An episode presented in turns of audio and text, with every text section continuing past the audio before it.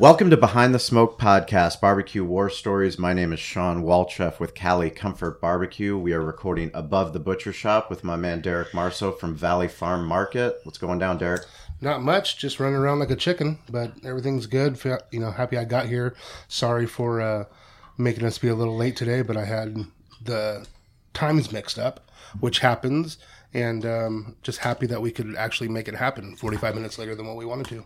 Yeah, today's episode is very special for us. Uh, podcasting's something that's just been really cool because it's allowed us to develop relationships with people, but also connect with people on a deeper level and bring their story to our listeners so that hopefully they can learn. And one of the things that people um, that listen to the podcast have reached out the most is they want to start a catering company or they want to improve their catering operations. And um, having grown up in San Diego and having watched what happens in business, uh, a name that kept popping up was Picnic People. And Picnic People, um, they are 34 year old company that is just always done incredible things, always made very impressive moves. And we were so fortunate to meet the CEO and founder um, at Fort Worth, actually, National Barbecue Association. We were down there and she came up and introduced herself to me. Lisa Richards, uh, welcome. Thank you for coming on Behind the Smoke. Thank you, guys. I'm just really happy to be here. This is a cool studio. Yeah, it's different. You know, I've uh, been to a few different studios, and I can say that this is probably uh, a little different than than most. Um, and I would like to say that I think Shawn and I are probably a little bit different than most. It suits us uh, fairly well, fairly well. Well, I'm happy to be here. So, first of all, let's talk about because uh, we had lunch together at Urban Solace, and I got to meet your business partner um, in that project, which is Chef Matt Gordon, another person that I've admired from afar. Uh, incredible restaurant, absolutely immaculate inside. The food was spectacular, but um, we talked about continuing education and about the conference specifically, National Barbecue Association, and why it was important for you to be at that conference. Um, tell us a little bit about that. Well, when I first understood the difference between grilling and smoking, which was probably 20 something years ago, I went to my first NBBQ meeting, and it was in Fort Worth. And I met a gentleman named um, Wiley McCrae, and I just fell in love with the whole idea of barbecue. And I learned everything. I could. I thought I knew everything in three days. You know, Sure. that's that's the beauty of, of good education. Um, and then I took a few years off and went to some other types of, of uh, trade shows and things, and realized that the NBBQ not only was the tips and handy hints and do it this way or don't do it this way, but it was the camaraderie and the people that are so passionate and so focused on barbecue that I come back not only more s- smarter, but I come back totally motivated to try something new. Sure. So I won't miss a year. Well, how, let's let's go to the origin story. How how did you start Picnic People? How do you start a catering business? How did that idea? How did that? I didn't start as a caterer, actually. It's a good question, Shawn. I um, started because uh, you want the the whole Yeah. Oh, Oh, we yeah. want it. Oh, we want. The, Don't we you want hold good back. Stuff. Yeah. I want to okay, hear it all. okay, want- we guys. want the so you know, this is this is well. I, what I did was pretty criminal. My parents actually. I was in school at the University of San Diego, Uh-huh. up on the hill, nice you know little Catholic school. And Sure. USD is beautiful. It is That's beautiful, and and I it was just lovely, and I was pretty bored and uh, have a little bit of a attention issue, and so I uh, do you? Yeah. Um, yeah, I think it kind of goes with our territory, our food and attention deficit. So I took my summer school money.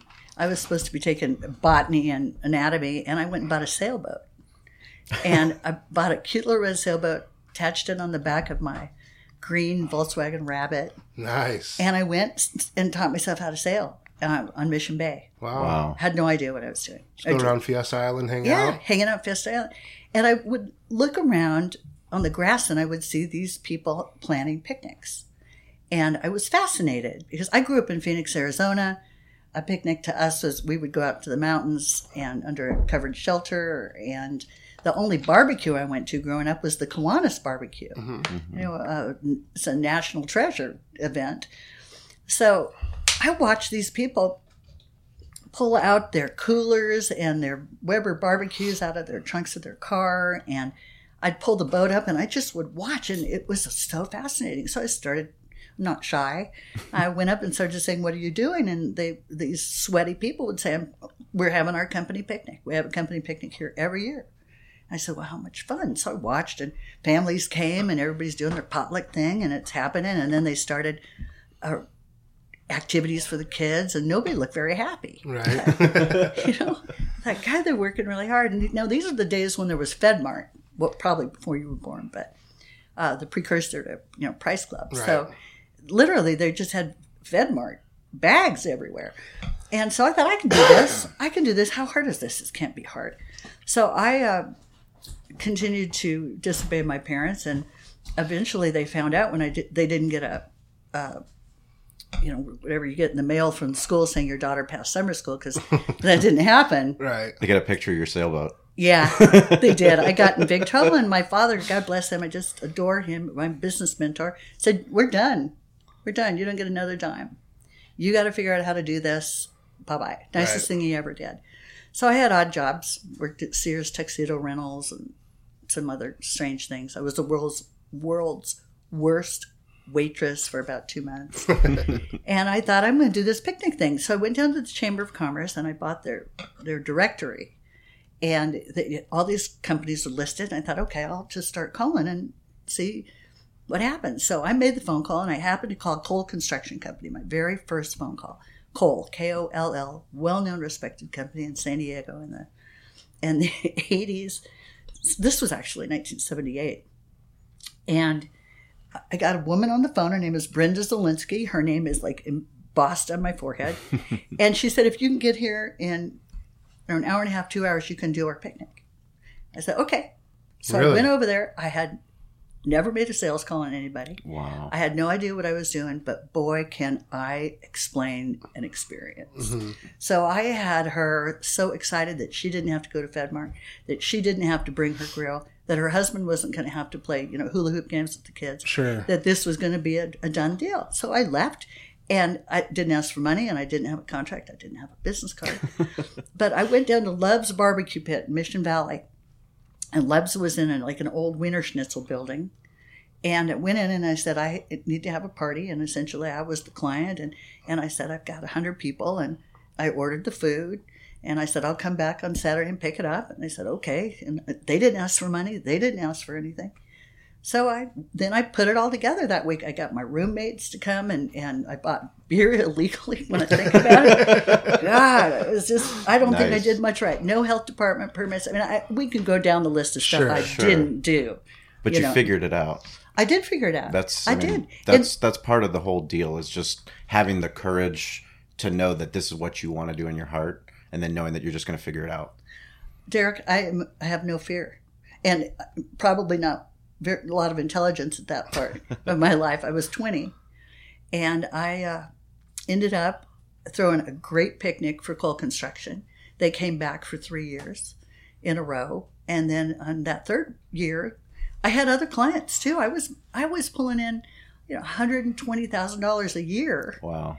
Um, I didn't even know I was supposed to be paying taxes. Right. Did you you're making profit? How'd you do your profit there? I mean, you just said, okay, I'm here's my expenses. Here are my and- expenses. Here's my profit. Yeah. Pretty simple, right? It's And they, were, math. and they were fine with it. Numbers don't lie. Yeah. They, they didn't bark at it at no, all. what I did is once I figured out what things cost Uh-huh. and I estimated high and I figured, okay, I need to make 25% profit. Right. So I took my cost and I marked them up and I thought, oh, I can make a little more. So I put a little bit more on it until I, and everybody squealed. And I thought, okay, I've got some room. hmm Let's see what I can add as far as value goes and as far as expanding the experience. So I hired clowns, and then I uh, I learned how to run a real uh, horseshoe tournament, and then I kept educating myself, and and my roommates were like, you know, my wing girls back here were doing this together, and I just it just grew, it grew, and then. And I never had to go back and borrow a dime from my dad, but I did promise him I would finish college Yeah. yeah, I haven't quite gone back yet. and you know, he passed away this year, and I, I Oh. just don't think he's going to care anymore. Yeah. So I think I'm through that gauntlet. Now, so with the growth, obviously you had to form an entity then when you were getting big enough. You formed your entity and created staff. what were some of the biggest hurdles you had to go through? Because I mean, for us, I just know going through our caterings and our events that we do, growth is you know such a, a great thing but it could really bite you in the ass if you're not doing things right. Right. So Well, getting I, the right people I, I did there. everything wrong, really everything wrong, Derek. And then I met this lovely man. His name is Rick Richards, my husband of 38 years. And uh, he said, if you're going to do this right, you've got to do this right. Right. We- We've got to go get licenses. You've got to do all this. And now I was not cooking. I was subcontracting my food. Mm-hmm. Sure.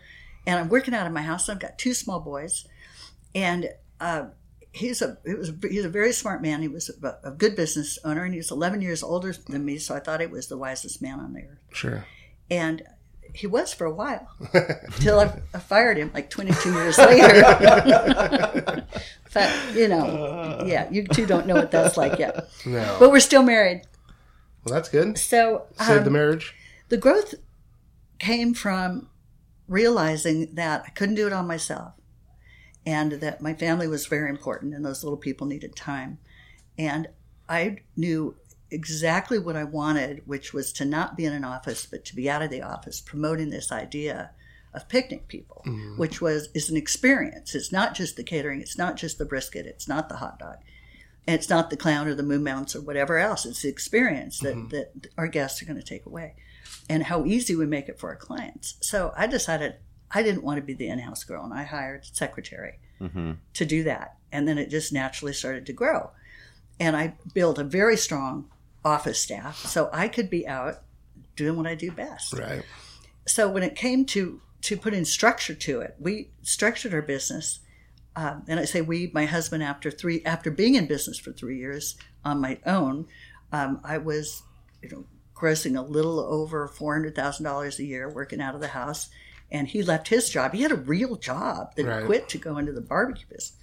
So he, um, we structured it like a major corporation. We had a human resource and staffing department, which uh, recruited, hired, trained, staffed, fired everybody that worked for us, and and it's been it's the hardest job in the whole company. Sure. That and dishwashing, but it is a really important step for us to con- to recruit the right people, and then train them, and then keep them. Retention is huge. Sure. So at the point you're at that point, you were basically just a general contractor. You were basically you had your subcontractors with the food. You're implementing it in, getting different people to come in, the clowns, all that stuff.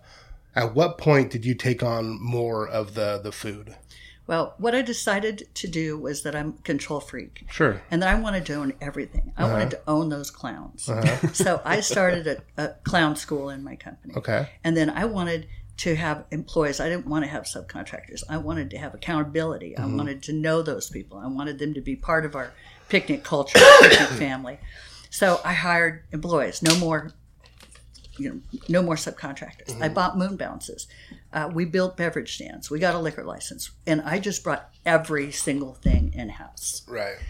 And then Was that like year five? Year year five, year five? year five, Okay. and I was subcontract. I left Love's Barbecue Pit after like the first year, Okay. and I had a great catering partner who'd been in the business for years before, and I was really a grilling company.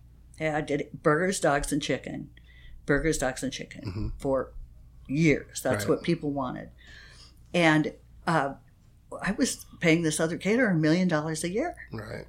And my husband said, "There's really good margin in that hot dog. Yeah. We got to learn how to be caterers." Right. So that that was uh, very intriguing to me, and I um, looked around, talked to a lot of people, and I found Michael Roman, who was uh, at that point the the emerging guru of off-premise catering. He, was, he uh, formed Catersource, and and uh, he passed away three years uh, three years ago, which was a huge loss to the industry and to me personally. But I hired him only to find out that I was his first client. Oh wow. He did the best thing telling me how he was a consultant and he'd build all these businesses. It was Just like all how you went to, lie. to Koll, right, or whatever that same yeah, thing. Yeah. yeah. And then I thought, okay, I had to love him because he's just doing the same thing I'm doing. Right. So he came in, and uh, Derek, he he uh, had been around to enough catering companies that he knew what good practices were, what best practices were. And he hired our first general manager, who we brought in from Cincinnati. And we started a catering company. And he said to me, Michael said to me on my opening day, he said, it's going to take you seven years to turn you into a caterer. And it was seven years to the Wow. day to learn how to run a kitchen. And, and we started in a, you know, 900 square foot kitchen and eventually grew to a 6,000 square foot kitchen over the years. I mean, Wow. the, the growth was exponential, exponential really fast Right. and then really slow for a while and then hurtled, you know, from, from 125,000 mi- almost 10 million at the height. What uh, what type of venues are you guys doing? I mean, who, who are your your biggest clients? Who do you guys go after? What is your business model? Like, what what, what are you guys trying Well, to do? we are a corporate, primarily corporate event hospitality catering company. Okay. Our clients are those who have responsibility for entertaining and morale in their company. Sometimes it's human resources, sometimes it's marketing. Sure. You know, it, it's somebody has has been tapped that they have to do that. Mhm. We very narrowly niched ourselves in the picnic business. I only wanted to be in the picnic business, and it was great because I had some seasonality to it. And all San that Diego's a good place to do picnics too. one of the best. You know, I mean, the furthest story way down the line is they franchised across the country Cool. and got into uh, 11 different markets and found out that San Diego was by far the best place to be able to do this. Right. So, um, going back to your, your question of uh, what was your question? The uh, what's your like business model? Who are you Okay. going after? What? Okay, yeah. So I'm going after San Diego corporate clients. And at that point, our biggest competitors were the zoo and SeaWorld.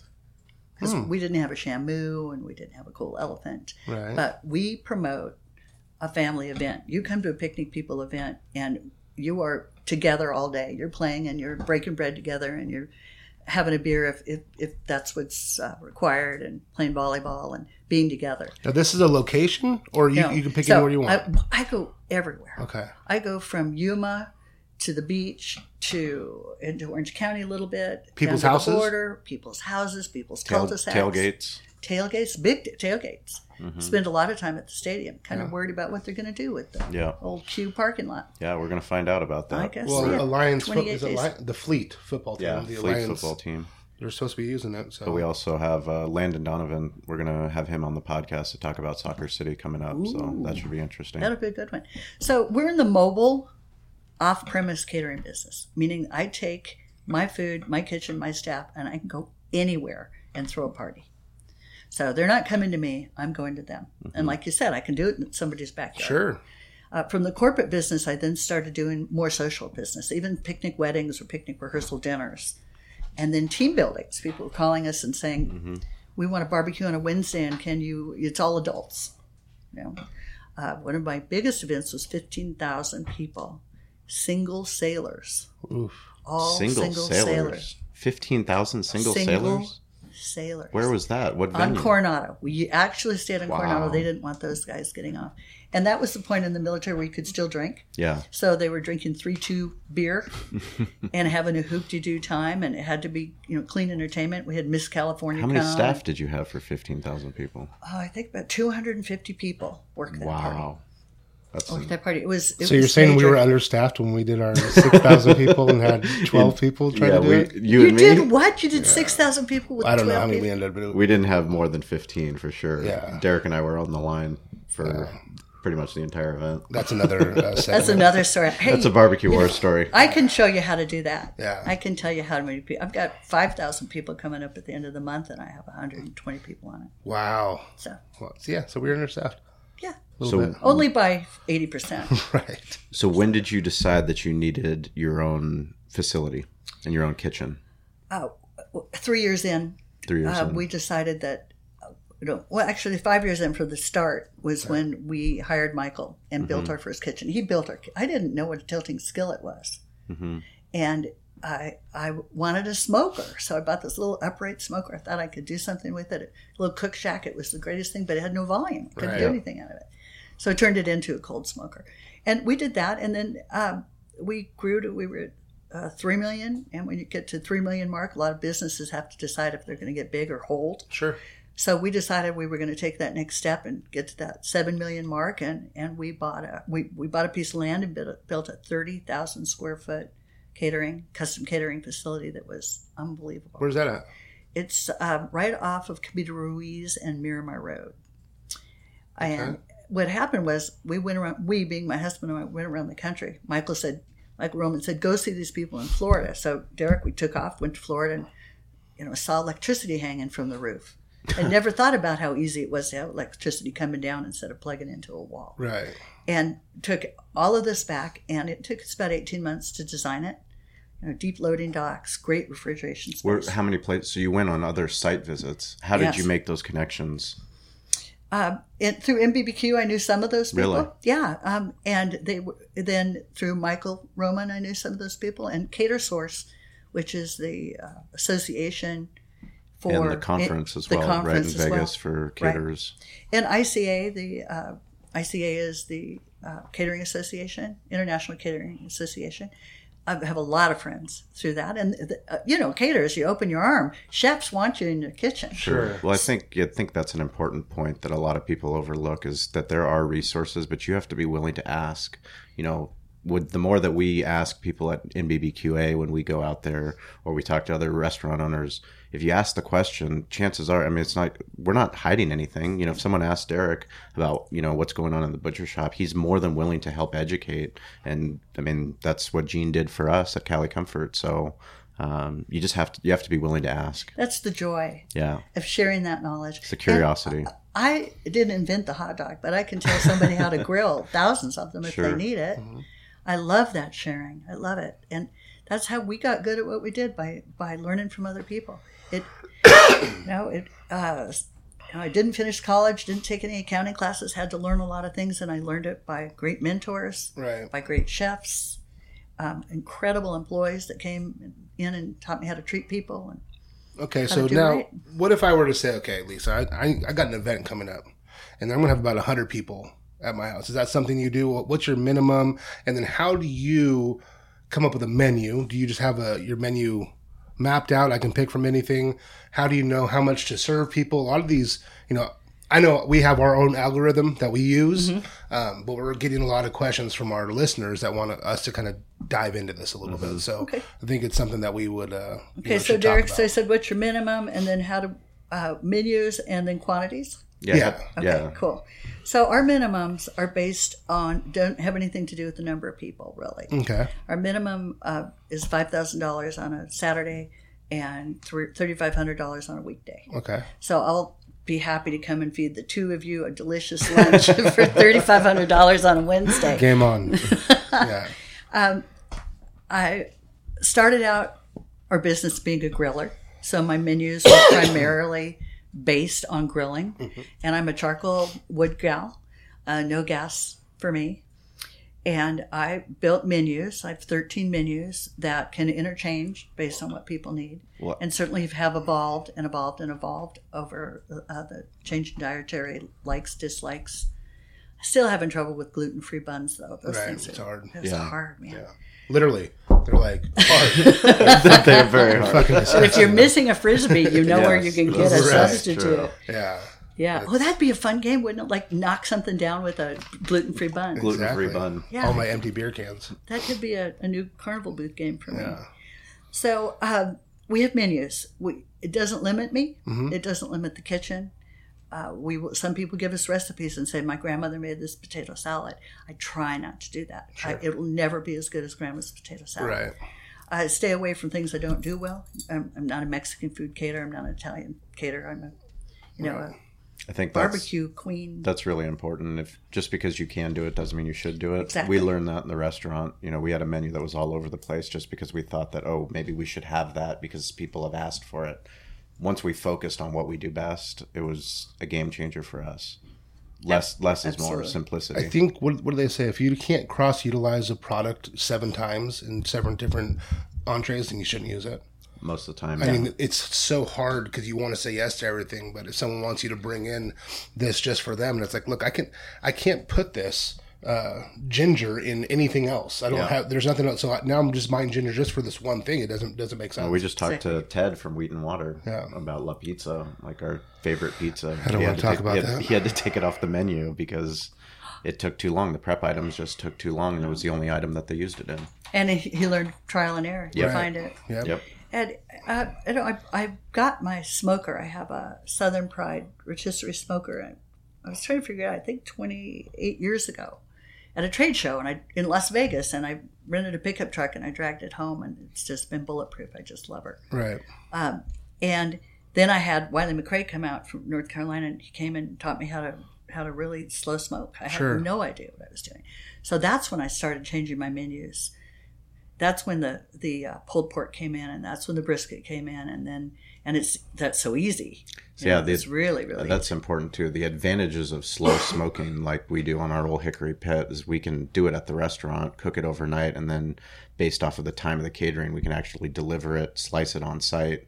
When you're doing grilling, which is a great way to get in, it's great because you have the fire, live fire, and that's mm-hmm. something that you know a lot of people request from us is, oh, are you going to bring the smoker on site?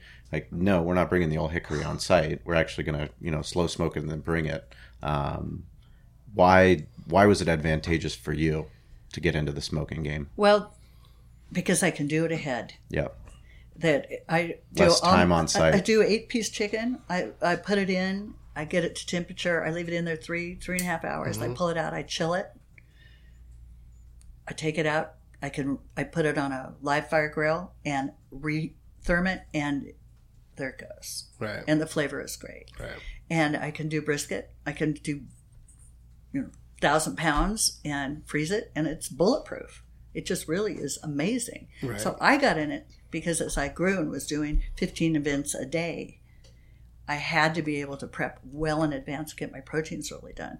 Because you know how long it takes to make salads and do all that stuff. Oh, And yeah. you can't do those days in advance. Right. No. But I, I've got it down where I can get my proteins locked and loaded and then retherm and out they go. And uh, it's delicious.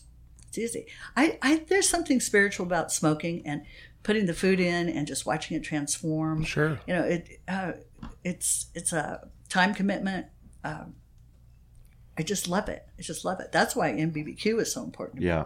you know i just i could the camaraderie around barbecue and and i sell that to my clients Mm-hmm. you know i tell them I'm, I'm out there putting this this hickory and this california oak in here and this is what's going to happen i mean they don't know i push a button and walk away come Yeah. back you know 12 hours later but, But don't oh they might listen don't Right. you know no, I mean it's the same thing we do. I mean, I I've told this story before, but when me and my dad first started smoking here um, together, we built a ton of smokers, offset smokers that you know we had to tend to the fire all the time and flute them and get them going and, and making sure that it was just perfect. And to be honest, if I were to do a competition, that's what I would do again. Um, but the volume that I'm doing now, I, there's no way I can do it. I can't do that style smoking and create the volume. So Shawn had the old hickory smokers, which is just similar to the what you have, and he's like, you know, oh, I I first started the I tried the um, the Com 200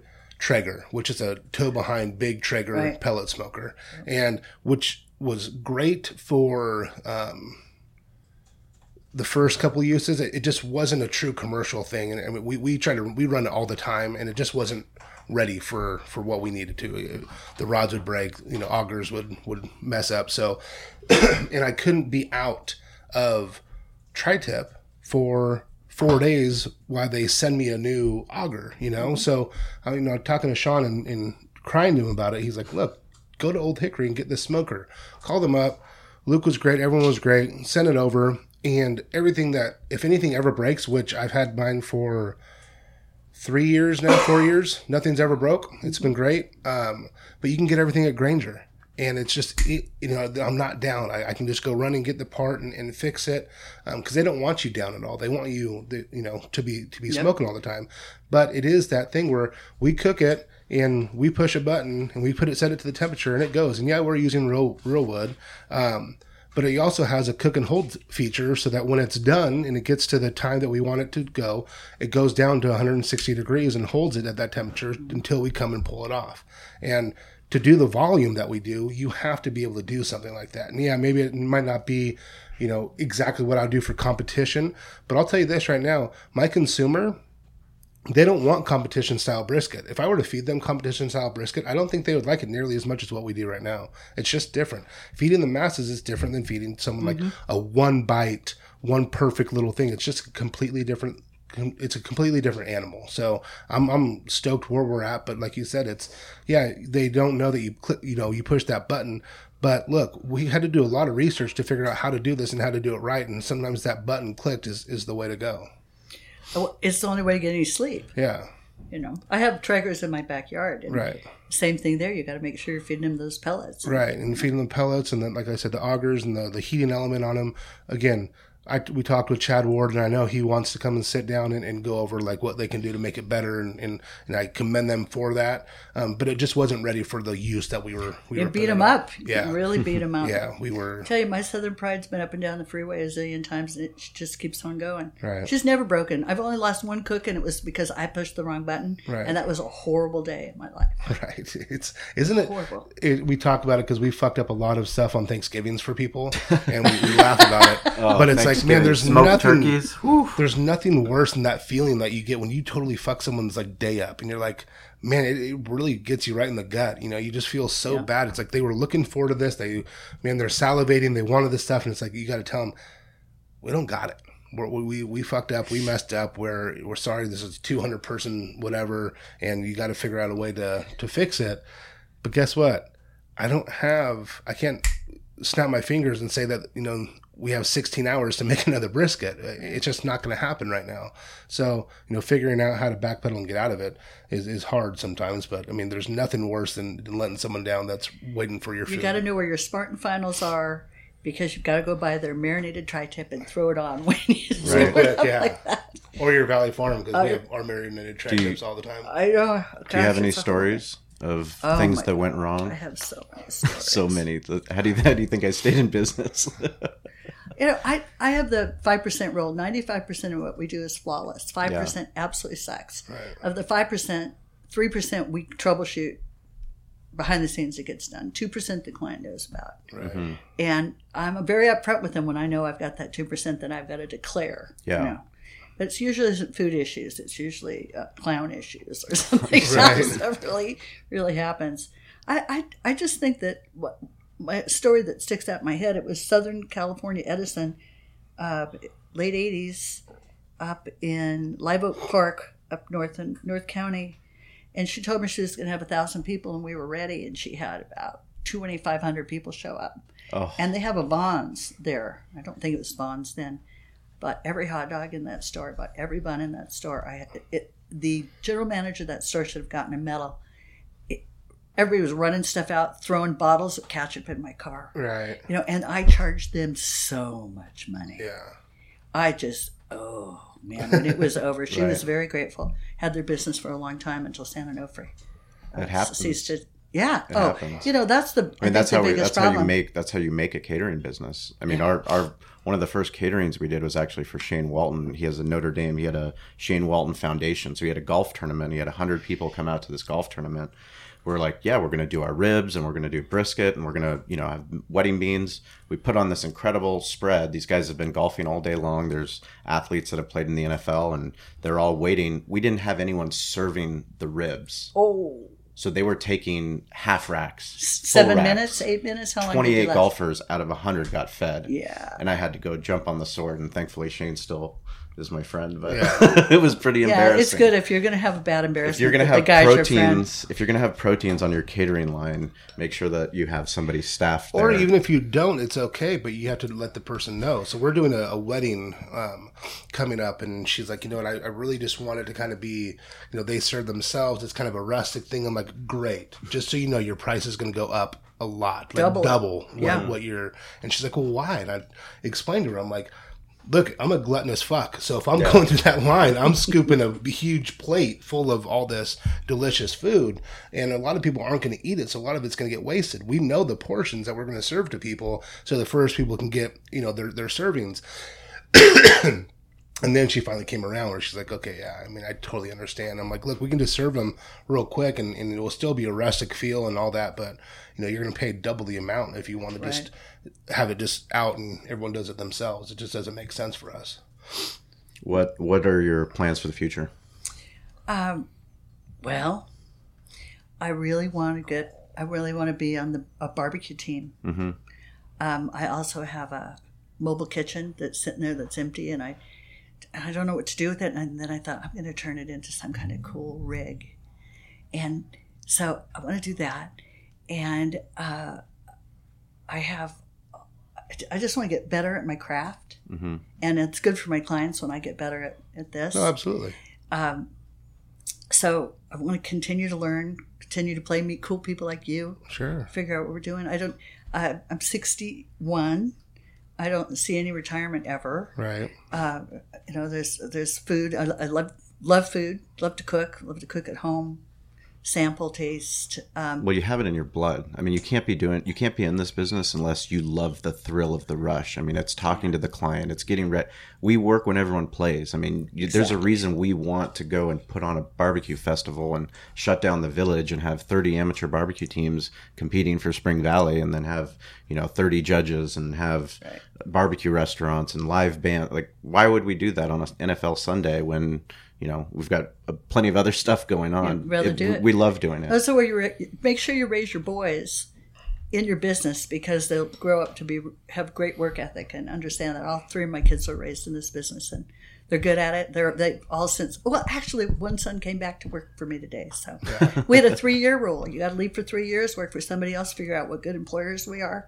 You come back with a different attitude, we might rehire you. That's actually funny. We were um, talking about that. I was talking to my wife and just saying things like, you know, if my kids want to come into the business, they're more than welcome to. Um, I want them to be able to pave their own path. I'm very, very um, hypersensitive to.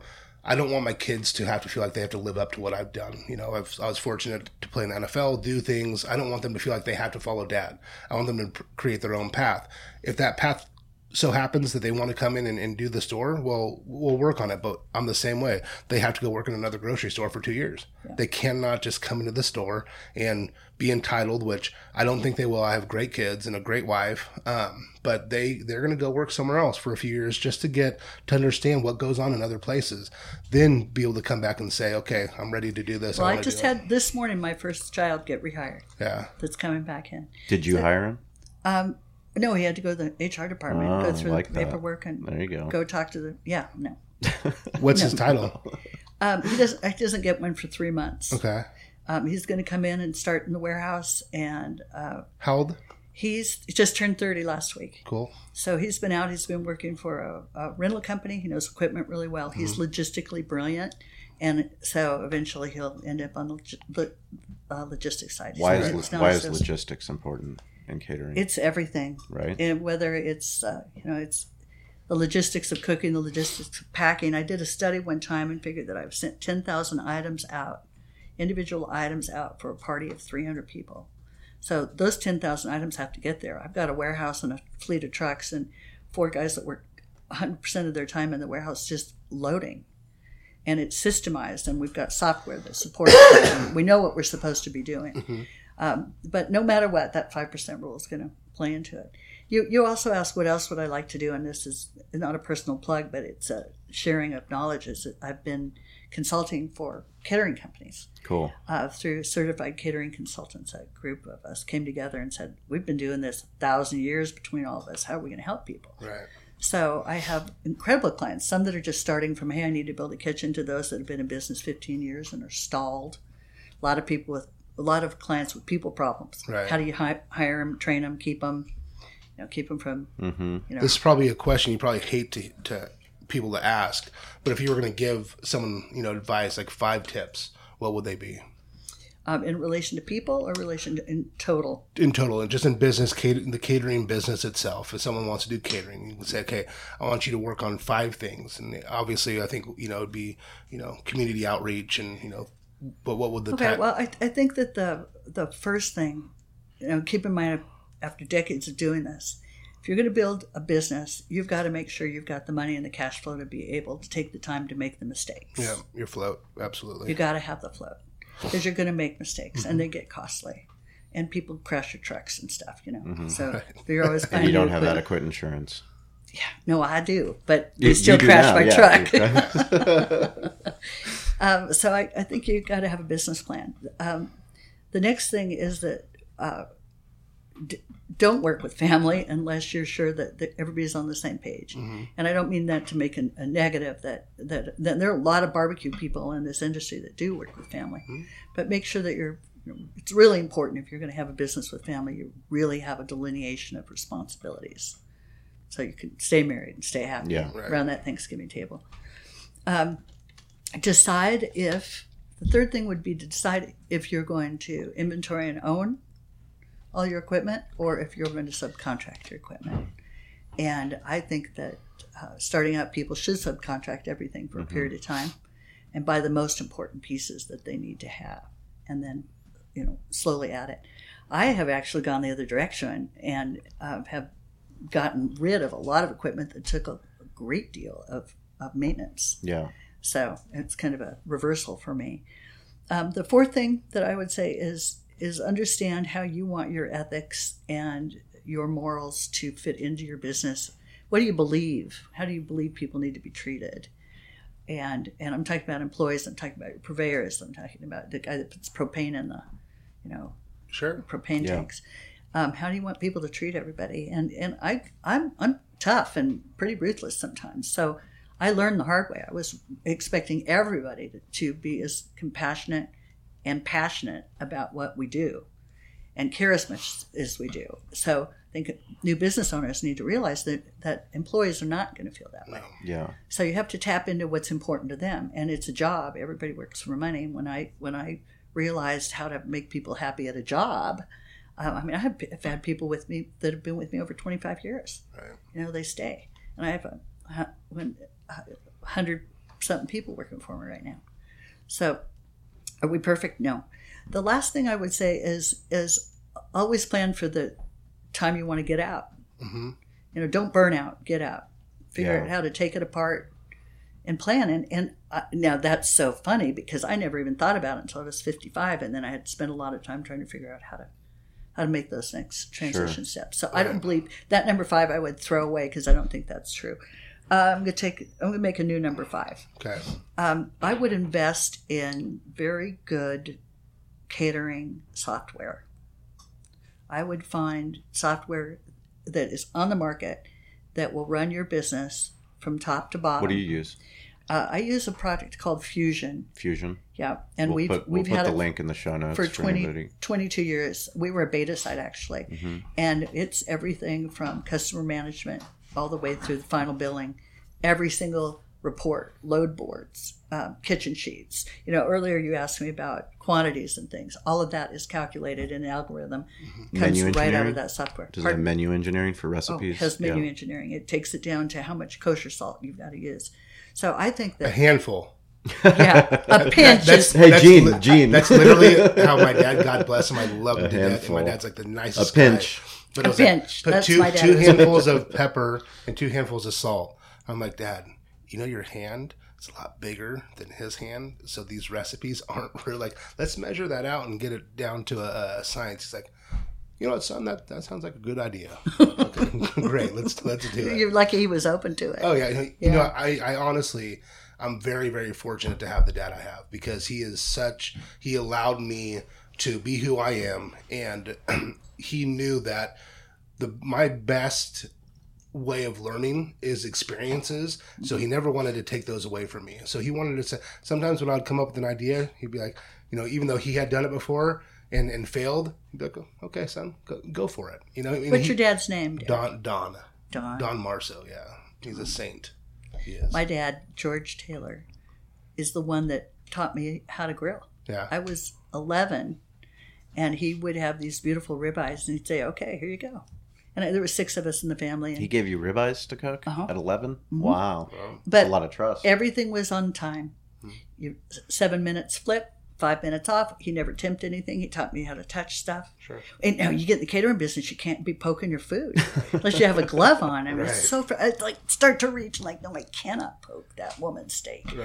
so it that's a little bit different. But uh, this industry is uh, brutal, ruthless, and it's so rewarding. It's it's uh, you know to make a life out of doing what the three of us do and everybody else in this barbecue world. It's just such a joy. I'm so incredibly blessed. Yeah. Really. It's incredible when you think about the impact that you've had. I mean, you have this infographic that we'll uh, put in the show notes, but I mean, just this was four years ago when you were celebrating your 30th, and you said after 30 years of fun in the sun, we've served over a million kids. 100,000 pounds of tri-tip you've cooked. You've served over a million plates of barbecue food, grilled over 1.5 million dollar hot dogs. I mean, 1.5 million hot dogs. I mean, that's incredible. The amount of lives that you've touched, and they come to you, picnic people. They come to you because that's a special time for them, you know, and that's the memorable time. And all the logistics that we didn't talk about of the setups and the breakdowns and the easy ups and the trash can. All that matters is that when people look back on that company picnic, they look back with a smile and they they realize like I remember when I you know won employee of the month and I was recognized on Mission Bay and Picnic People they were there and they did just an incredible job with my kids and my family. That's important because now you're helping that company with their company culture. That touches my soul. That's why I do what I do. Right. Well, we can't thank you enough for uh, taking the time to come out and, and talk to us. I know you're probably very busy with what you got going on. I mean, it's uh, it's it's an honor to to talk to you and, and hear your stories because Shawn and I are you know we're at the the beginning of stages. You know, he's ten years and I've been in this business for 11 years, but um, you know, we're, we're 62 years old for the store, but we're just kind of starting our, our, you know, wave that we're going to keep going. And, you know, talking to people like you really helps us understand what we can do and who we can touch. And when you said, uh, you know, it touches your soul, it's, it's funny. I was getting to talk to my buddy and, um, you know, he, he's, he's like, man, I, I just, how do you do what you do, Derek? It's just wild. Like you're always going, you're always in your, your, it's, you just go, go, go. And I, I realized that my, I'm not driven by the monetary values and gains. I'm truly m- moved by, by the feelings I get from helping people. And if I can continue to do that, when I lose that, I'm going to switch what I'm doing. But if I can continue to do this and, and you know, continue to touch people and make people happy. And know, continue to figure out how to make money. yeah. Because this is, I, I, I do what I do and love it, Right. but I get paid for it and I'm worth it. You know, I work hard for people. Yeah. So I, Well, I, I also. I, I also want to thank you for your burning desire to continue your education. It's something that my grandfather taught me. It's something that we that's why we do this podcast is that we can help give back uh, to the barbecue community to people that own small businesses, even if they're not in the food business or hospitality business. And um, for us, you know, meeting you at NBBQA, and then I'm sure we'll see you um, for IMBBQ 2019 in Kansas City in April. Um, looking forward to it. I'm so proud of you two. This you. is great what you're doing. Thank you very much. It's re- really wonderful. and you're so much fun. we try to be. I think your audience should really see where we are above Um, so- this incredible, incredible grocery store. How can people get in touch with you? At Picnic People's the social handle, but how, Um, uh, Lisa R at picnicpeoplesandiego.com. Cool. You can email me, Perfect. call me. You know, I didn't get to answer all those questions about uh, serving portions and stuff, so just call me. Perfect. Okay. Well, um, you're in the consulting game, and uh, obviously we're gonna always look to Well, you as I a will. resource. I'll even answer questions for free. Ooh, we like that. We like Yeah, free. I do. Um, and we do want to give our social shout out every week. Um, if you're following the show, interacting with the show, hashtagging behind the smoke. Uh, Francie Bakes, uh, Francie Bakes and Q, Texas girl in Denver. Uh, she's a Traeger Traeger girl, and she's been tagging us. So thank you. You got a new behind the smoke mug. Uh, And they're coming lovely. Your way. You have one. This is the nicest thing. Thank you, thank you, um, thank you for coming on and picnic people. We can't wait to see what you do next, Lisa. Uh, thank you for your time. Shawn, Derek. Happy uh, Thank you. happy weekend. Hey guys, this is Shawn and Derek, and we just really want to thank you for listening to the podcast. It means the world to us. We'd like you to go check out behindthesmokemedia.com. That's our website where we have barbecue resources for you to help build your barbecue business. Uh, we also have events listed, so anything that's happening in the West Coast barbecue movement, uh, anything that's going on, we want you to go check that out so you can learn more and get involved. We also have show notes uh, from all the episodes. So anything we talked about in the episodes, you can find detailed show notes there. Um, plus, you can just get in touch with us. It's important that uh, we're here as a resource for you. So please reach out. Let us know how Derek and I can help you with your barbecue journey. Uh, get involved, stay curious, and uh, follow us on social at Barbecue War Stories. Uh, we'll talk to you soon.